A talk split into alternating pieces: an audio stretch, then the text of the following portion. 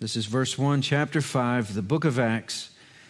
But a man named Ananias, with his wife Sapphira, sold a piece of property, and with his wife's knowledge, he kept back for himself some of the proceeds and brought only a part of it and laid it at the apostles' feet. Peter said, Ananias, why has Satan filled your heart to lie to the Holy Spirit and to keep back for yourself part of the proceeds of the land. While it remained unsold, did it not remain your own? And after it was sold, was it not at your disposal? Why is it that you have contrived this deed in your heart? You have not lied to man, but to God. When Ananias heard these words, he fell down and breathed his last, and great fear came upon all who heard of it. The young men rose and wrapped him up and carried him out and buried him.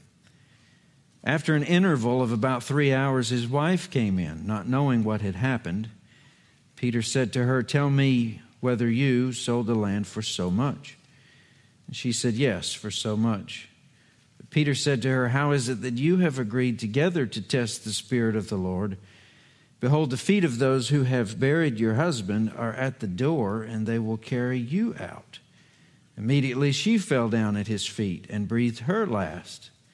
When the young men came in, they found her dead, carried her out, and buried her beside her husband.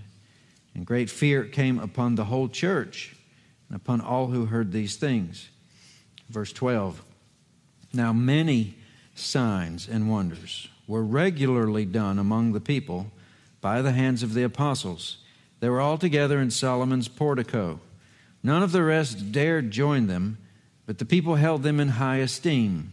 And more than ever, believers were added to the Lord, multitudes of both men and women, so that they even carried out the sick into the streets and laid them on cots and mats, that as Peter came by, at least his shadow might fall on some of them.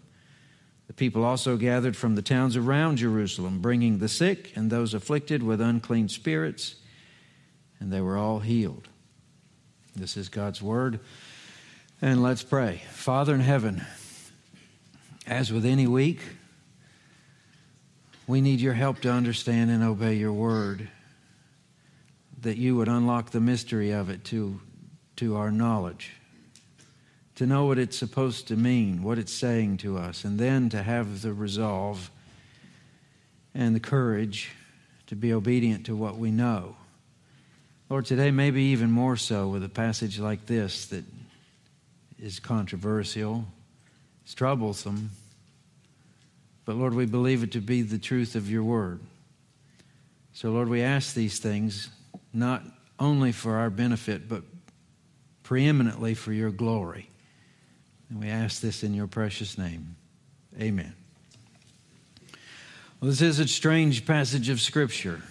Uh, when reading through the book of Acts, everything seems great until you get to this part. And it's no surprise that the people would respond the way we just read that they responded with, with fear and perhaps with, with some anxiety, and I'm not sure. You be the judge today, but is this the missing component of explosive church growth?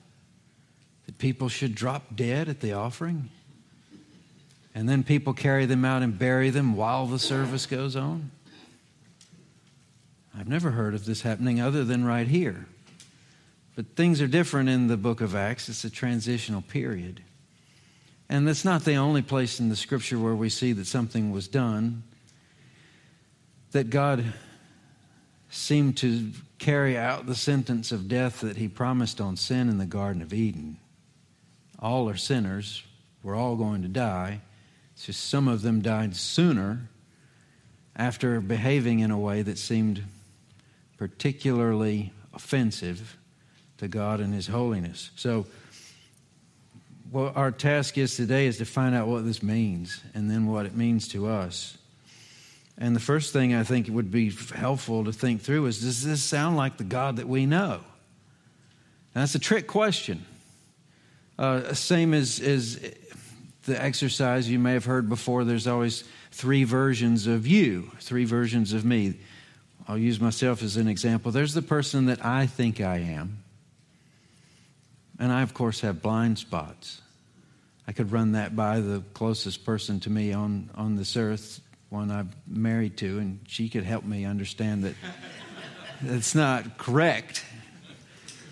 There's another version of me, and that's the version other people know, and to varying degrees based on information you have. Some people may not know my name, they have no idea who I am. And some may know me better than others. And then there is the person that God knows I am. He made me. He has access to my thoughts. He has access to the motives that even confuse me when I do things that surprise myself. You could say the same thing about God. Slightly different, though. There's the God that, that you think him to be. That has a lot to do with your understanding of how he has revealed himself in scriptures. David was talking about a moment ago. All we know about God came through this book here. And without him revealing that to us, we wouldn't know what we know. But to not know the word is to not know this God. So, whatever we know of him, it's not complete. And then there's what other people know about God, maybe the ones that don't believe him to be true. That's another thing. And then there is God as He is, regardless of what anyone else thinks Him to be, He is. And even what we know in Scripture is only a fraction of, of that, what He chooses to reveal to us.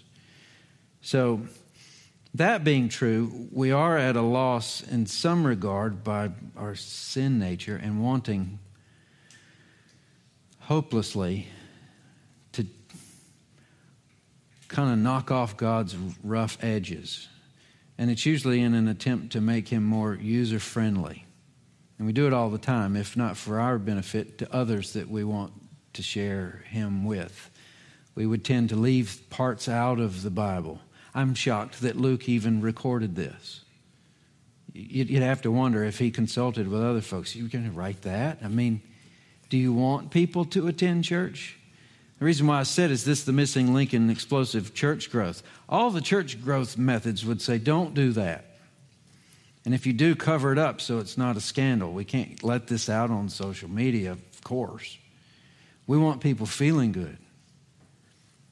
Maybe not necessarily being good, but at least feeling good. Then they'll come back. So the first and second commandment of the Ten Commandments should give us enough of a head start. No other gods before me. The second, no graven images. A graven image is just a miniature, it's a, it's a replacement made in our likeness, not in his likeness. And that's to take care of the worst of our sin nature, and that is that even though God made us in Him His image when He created us, since then, even in the Garden of Eden, we're trying to recreate Him in our image. That's what the devil said. No, no, I know what he said, but that's not true. Adam and Eve believed it. So, the question today is on whose terms? We're going to take this scripture as we read it or do we find enough smart people who want to say, well, it probably doesn't mean exactly the way it sounds? Who are we going to look to for an accurate representation of who God is? At least three things are taught in this passage. These will be our points. I'll give them to you now. We'll look at them each one at a time. But the first is this passage teaches us about a God who knows your heart. That's said at least twice here. Second of all, a God who does as he pleases. And then third, a God who is to be feared. Now, these, these come straight from the text, and we'd look at them if we hadn't read this text and say, What kind of sermon is that? I like the first one. I like that God would know my heart, but to do as He pleases, and to be feared, you would never say that of anyone else and think it a good statement. Well, they do as they please. Now, we're to be applauded if we say that for ourselves in our culture. I'm going to do as I please. Well, good for you. But you, you don't like it when somebody else says it. And then what's this about? What, relationship is healthy when fear is part of it. We would think that that's backward too. Unless, of course, the one who we are to fear is perfect in every way.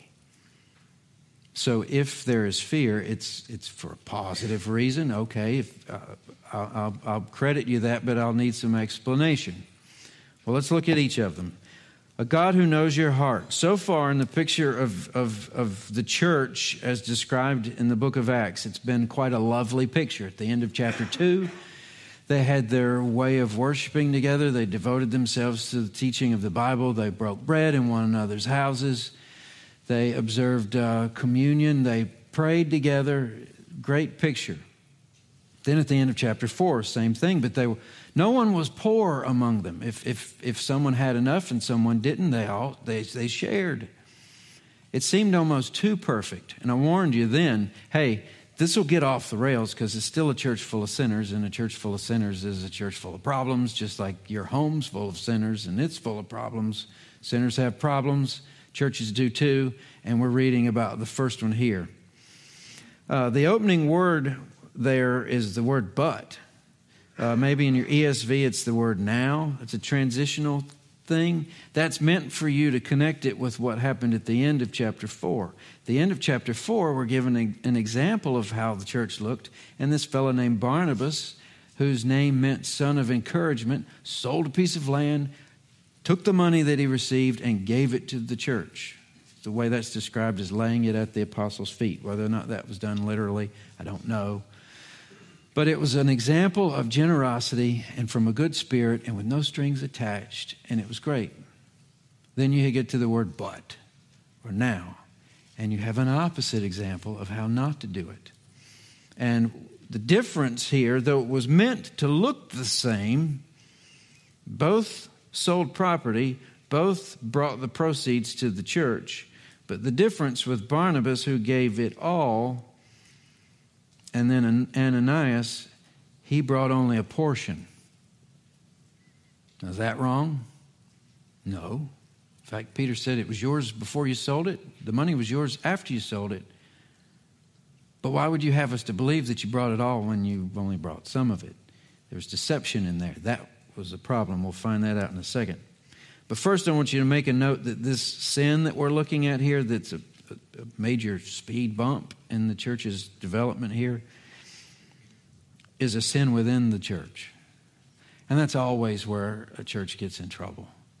Never once from the day Jesus ascended into heaven and then gave the Spirit at Pentecost days later has the world been able to destroy, conquer, slow down the church. Jesus said to Peter very clearly, Gates of hell won't prevail against my church. It'll roll on. But regularly, routinely, perpetually, the church blows its own foot off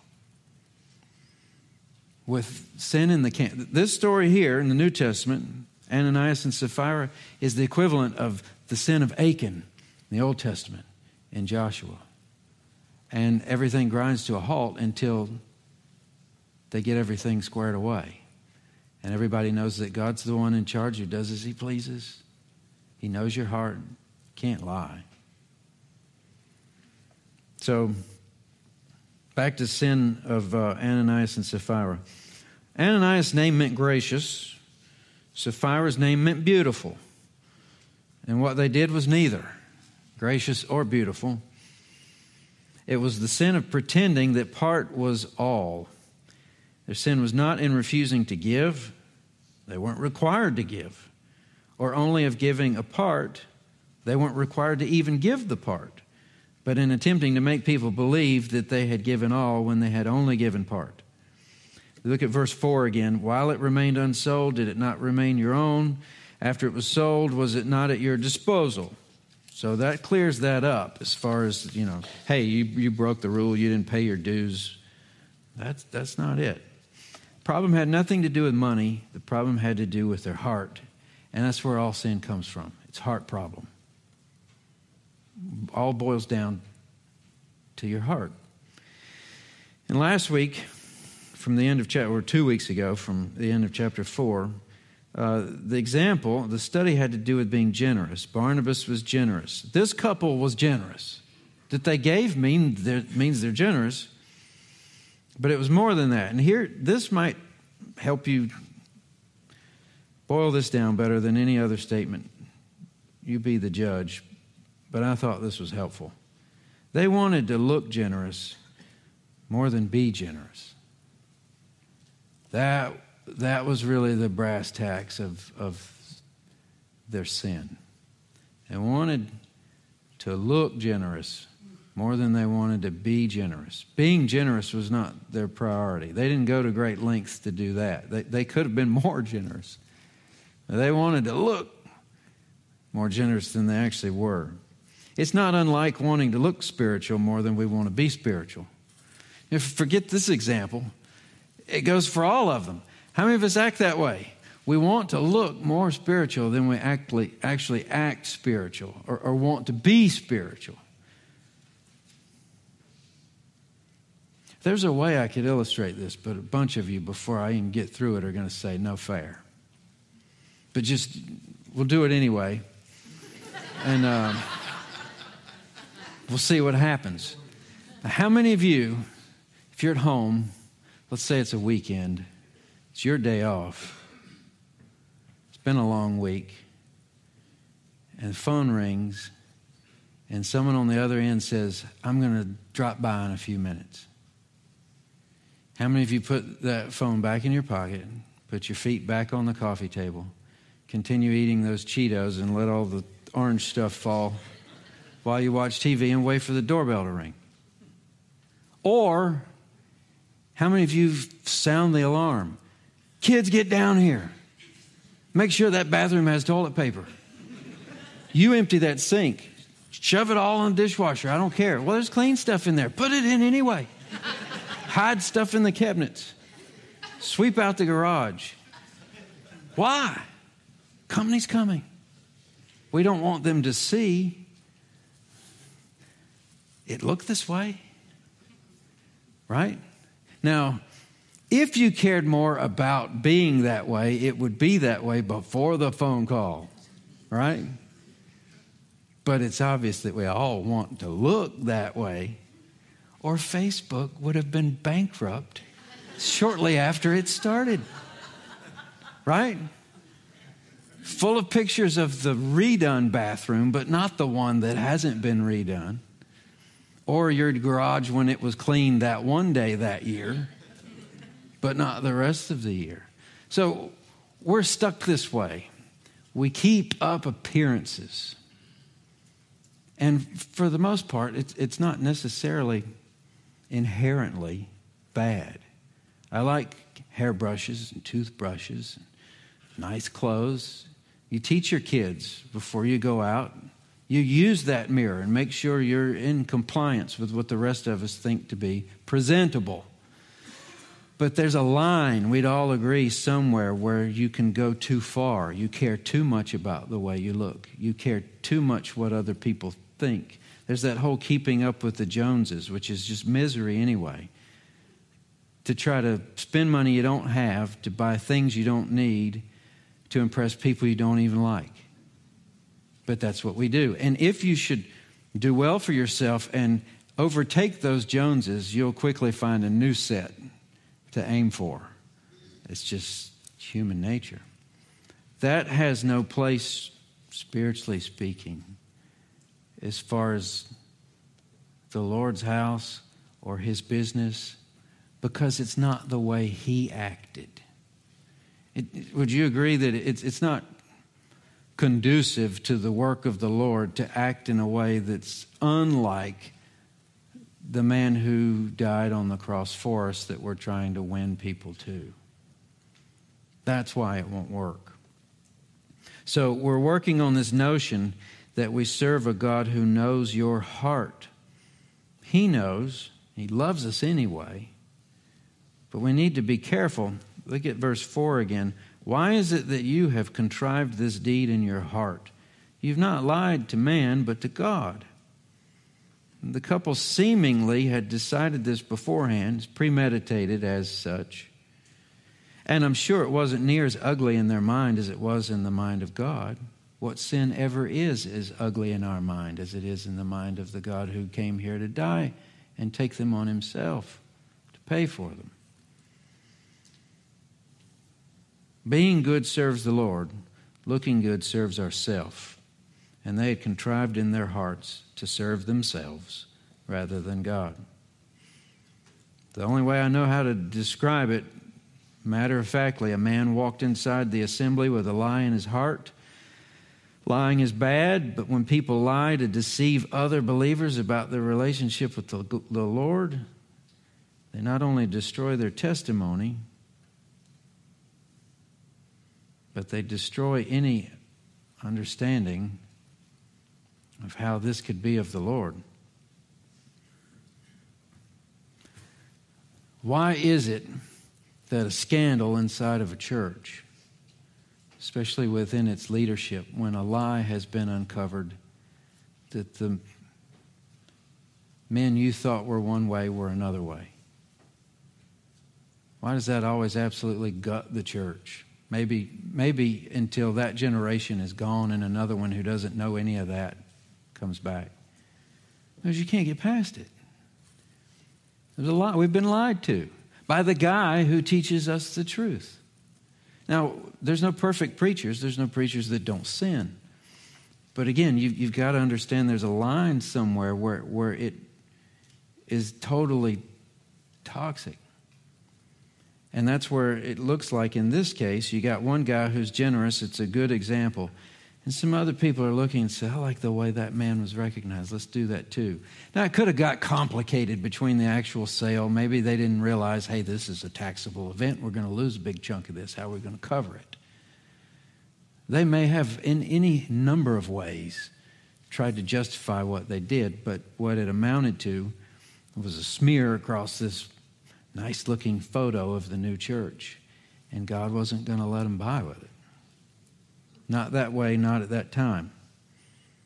Aren't you glad God doesn't strike every self righteous sinner who walks into a church having forgotten that his Saturday night didn't match up with his Sunday morning because it was so small of a thing it doesn't bother them anymore? Yeah, we're glad he doesn't but that doesn't mean we can't learn something from it here. Um, what happened on that day was that a lie couldn't live in the presence of the Spirit. Either Ananias or the Spirit had to go. The two couldn't live side by side. And by the time you get to verse 5, when Ananias heard these words, he fell down and breathed his last, is the way it's described. Now, some have said maybe the shock of having the veil uncovered in front of everyone brought on an instant heart attack. Could have happened. Or it could have happened like other things we heard in the Old Testament. Bible doesn't tell us how it happened, we just know it happens. And if it was a coincidence of a heart attack at the stress of being found out to be a liar, in just a second, it's going to happen to his wife, too. It's hard to rule that a coincidence as well. Uh, not in just a second. We learned that actually it was about three hours later they were in together with this as far as the conspiracy. They're judged together the same way. Uh, look at verse 9. Peter said to her, How is it that you have agreed together to test the Spirit of the Lord? Immediately she fell down at his feet and breathed her last. So God knew what was going on. How Peter knew about it, I don't think it was supernaturally. I think it would make both sense that some, something in the transfer of the, of, of the money, a discrepancy was found. I don't think this guy walked in with a big bag of gold that day. Uh, maybe he did. We don't do that today. We have police that can escort us or big armored trucks. I don't know that they had armored camels. But I just think there was more to it but that tragically these folks thought they could make everyone believe one thing when another was what had happened. Let's look at a God who does as he pleases. It seems as if the subject changes by verse 12. There's a paragraph break there, but, but this has to do with, with what we just read because that was a sign or a wonder, a miracle perhaps. But it says in verse 12, many signs and wonders were regularly done. This isn't all, is, is what Luke is telling us. Uh, among the people by the hands of the apostles. Gives the location of where they were. So, another reference to sign and wonders. We've heard that several times now. And where the, what we just read is probably the most troublesome of all of them. This next one is probably the most bizarre. Read on. So that they even carried out the sick into the streets and laid them on cots and mats as Peter came by. At least his shadow might fall on some of them. People also gathered from other towns, bringing the sick, those afflicted, unclean spirits, they were healed. So, what about this business of Peter's miracle shadow?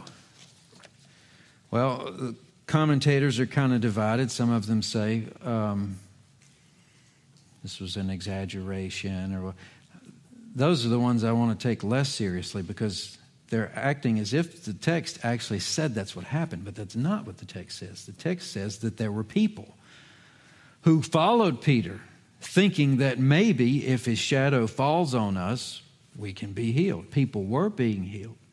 Now, does it surprise you that if there's a miracle worker anywhere nearby, that he might get mobbed, or that people would try superstitious things like touching hems of garments, or maybe we could get, you know, uh, the trash he threw away after he stopped at that restaurant or something. I mean, p- people will think up weird stuff.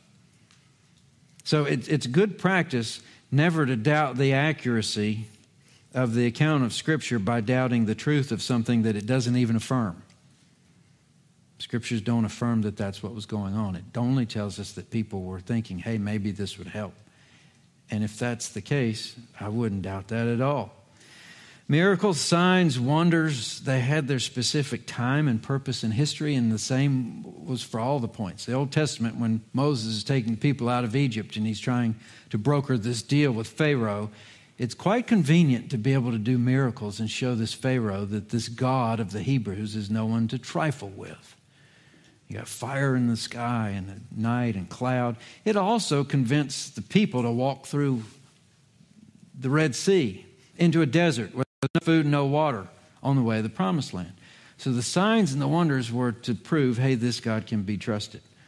Same for the judges during the conquest of the land, also with Joshua. And then for a period with the prophets who are reminding a people who are forgetting who God is that, hey, would you follow a God who could drop fire out of the sky? That happened. So it was, it was to remind people hey, he is who he says he is, and he can be trusted. And then by the time you get to Jesus, God's Son, miraculous birth, uh, miraculous ability to do supernatural while he's teaching, all to say, This is my Son in whom I'm well pleased. You can trust him. He is who he says he is. And then for a brief period, after he goes back into heaven, he gives his apostles this ability, authority over nature, it seems, to validate that they can speak on his behalf and that it's not just a figment of their imagination now that he's gone. And then, after this is finished, this is our miracle. Does it mean that God can't do signs and miracles anymore or heal someone? No. He can do whatever he wants. But what he does is what he's chosen to do, what's recorded in Scripture, and that's what we go with. So, this is a God who does as he pleases. Even more telling than this, and uh, you almost wonder if, if, why would Luke write about people dropping dead? Why would he write about a shadow? That sounds weird.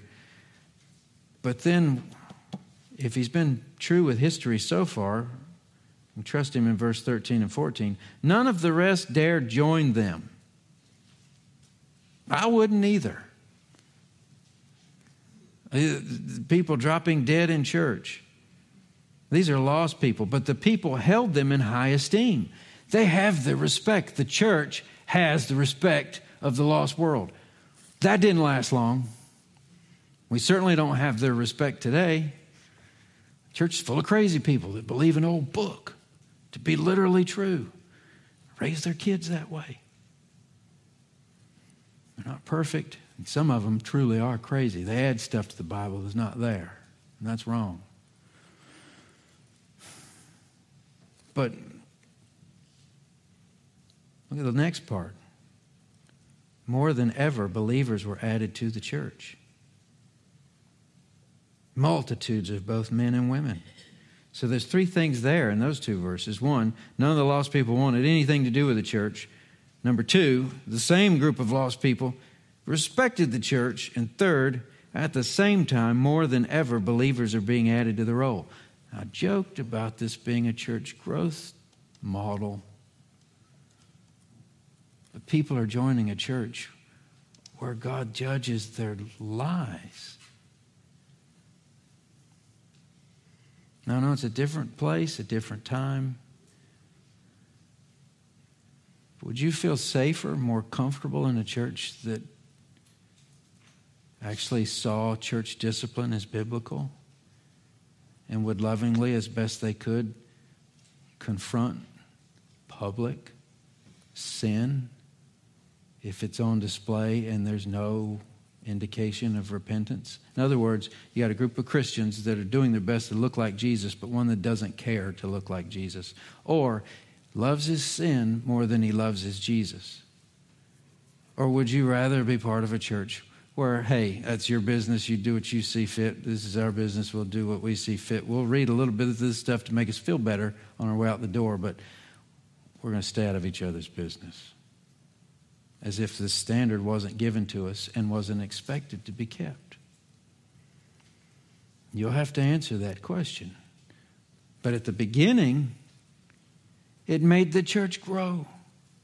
There was safety in that structure that they actually not only believed that God knew what was going on, acted like it, and let God do as He pleases. Number three, a God who is to be feared. Now, it's twice in here at the end of each argument, and then at the end to wrap it up. Great fear came upon the whole church, upon all who heard these things. And then again at the last verse, great fear. I had written down, this is from G. Campbell Morgan the church pure is the church powerful. Go back over her history and see how true that is. It's always been so. Mathematics has no place in the economy of God. Numbers mean nothing, quality is everything. But the church spirit filled is the church pure. The only power equal to making the church pure is that of the indwelling of the Holy Spirit. And remember, the Holy Spirit doesn't hang around a lying heart. You'll grieve the Holy Spirit. When God's people were living the way they did right about 400 years before Jesus came, that spirit left that temple and never came back until Jesus walked into the place in the flesh. Okay, uh, the idea of fear and the use of fear. I, I, I, don't think in the American modern culture there's ever a positive context for the word fear.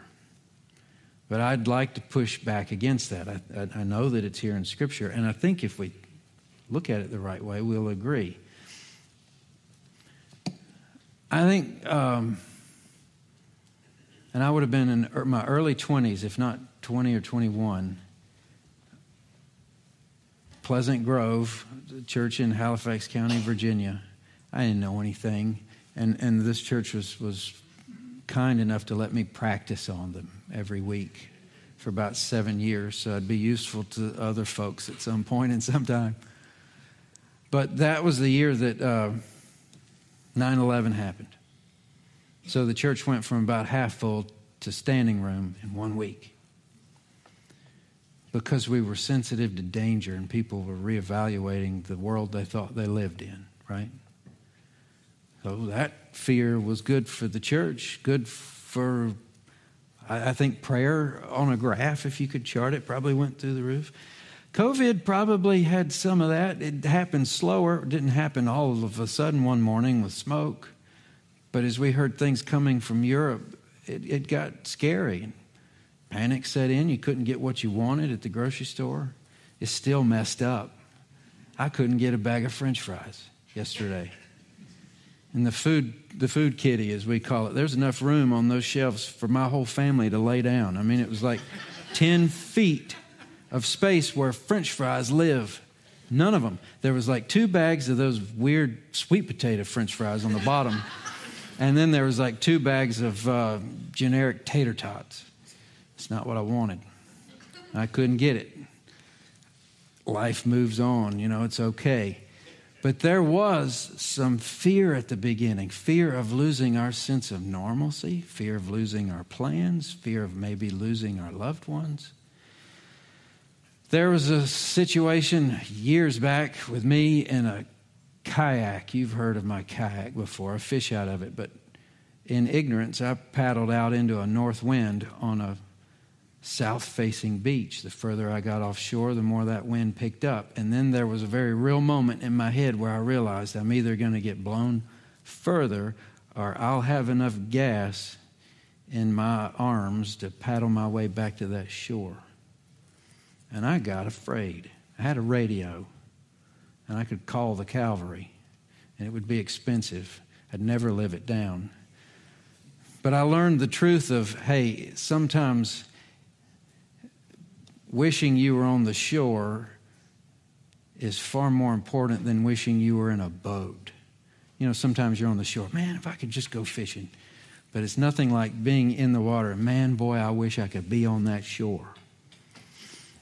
I never learned a better lesson on how to respect that part of God's created earth than when I was absolutely scared to death. I'd gotten into trouble. That's good. And then, probably the last time I remember having, you know, when, when fear kind of grips your, your body too, was sitting in a room at Duke and listening to a doctor tell us what they found. It's my mother. Now, in time, we learned we could handle some of those things differently, and God has been wonderfully gracious. But that was a day where everything changes again. When you realize you've got a lot less time than you thought or assumed that you had, and even moments become precious.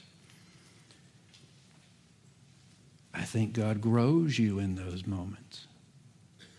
I think you inch up a little closer to Him. Now, I, you could go the other way. But I think if He's yours and you're His, it draws you closer. Fear is a good thing.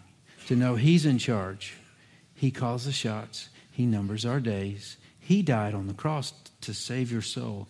He governs your past, your present, your future. You'll live with Him forever if you trust Him as your Lord and Savior. It's best He's in charge, and it's better if we're afraid to take that from Him. Don't take being in charge from Him. You should be f- afraid of that. And when that is in place, it's a healthy fear. And it'll keep us from doing things like thinking we're such a big time operator that we can lie to the rest of the church. You're lying to his brother, his children, your brothers and sisters. That doesn't work. If someone lied to your family, I'll just put it, I'll use myself. If, if someone in this lovely body of believers lied to one of my children, would you be surprised if I kind of acted like you had lied to me? No. That's the way you would do it, right? What if I lied to one of your kids? You'd think I'd lied to you. You can't have any trust when you're lying to one another. Uh, relationships don't flourish when we hire a grudge to get even on something we didn't like. God doesn't like it when the family's torn up. And sometimes, in some ways, when some lines are crossed, He just takes care of it. We got uh, with communion last week. Paul pleading with these people hey, don't do this unworthily. There are people who are sick, there are people who are gone because they thought this was a joke. Now, I'm very glad this is God's business. Anytime any preacher tries to tell you what God's going to do to you because what you let the scriptures tell you what God's going to do with you if you disobey God. He, he doesn't give prophets the ability to foretell the future on how you're going to get zapped. But if God does want to do some zapping, He can do it and be righteous in doing so. None of us deserve salvation. And sometimes when our lives don't measure up, He has ways of jerking that chain. That's what mom and dad used to call it. Jerk your chain. Or jerk a knot in you. Or kick you into next week or the middle of next week. Knock you into next week. Affectionate terms family uses to correct their children. This is from the same one that described himself to his disciples as meek and lowly, gentle and lowly. Come unto me, all of you who are weary and heavy laden, I will give you rest. That's the same guy. Don't cross my standard because I can't break it.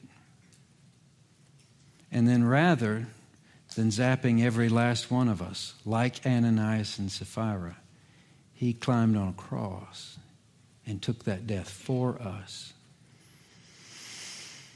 All of this fits into perspective if we look at it correctly. Now, wisest man in all the world wrote this, says the scriptures. The fear of the Lord is the beginning of knowledge. You want to be a wise old man? Start with a healthy dose of the fear of God. Fools despise wisdom and instruction, and their lot is their own. But to conclude, do we believe that God knows our hearts? Do we believe that God does as He pleases, even to break the laws of nature? And if we have a problem with God doing miracles, then we have a problem with God creating a world out of nothing. I mean, the whole thing kind of falls apart if you don't believe that He can do something out of the ordinary whenever He wants. But do we believe that God is to be feared? And in the midst of that fear, of crossing His holiness, knowing that He loves us enough to die in our place. He cannot do evil, and He cannot mistreat His creation. He cannot deal with them unfairly. He cannot be cruel. But He can be righteous and holy. And then, if we believe that God knows our hearts, does as He pleases, and is to be feared, Do we act like it? And with that, let's bow in prayer because we need it. Father in heaven, give us the strength to know these things, the understanding to see them in conceptual form. But Lord, give us the give us the thing we don't have. Give us the ability to obey. Give us the ability to trust you instead of ourselves. Give us the ability to, to want to, to be good rather than look good, to be generous rather than look generous, to be faithful, even though we might have the whole world snowed, as long as we look faithful. Lord, make us like you. We thank you for this church service, a place to gather and to sing and to look at your word, to let it shape and mold us. And Lord, we thank you above all for an accurate, truthful, honest record, your word. Tell us the truth so that we can live our lives accordingly, and that for your glory. I ask all this in your name. Amen.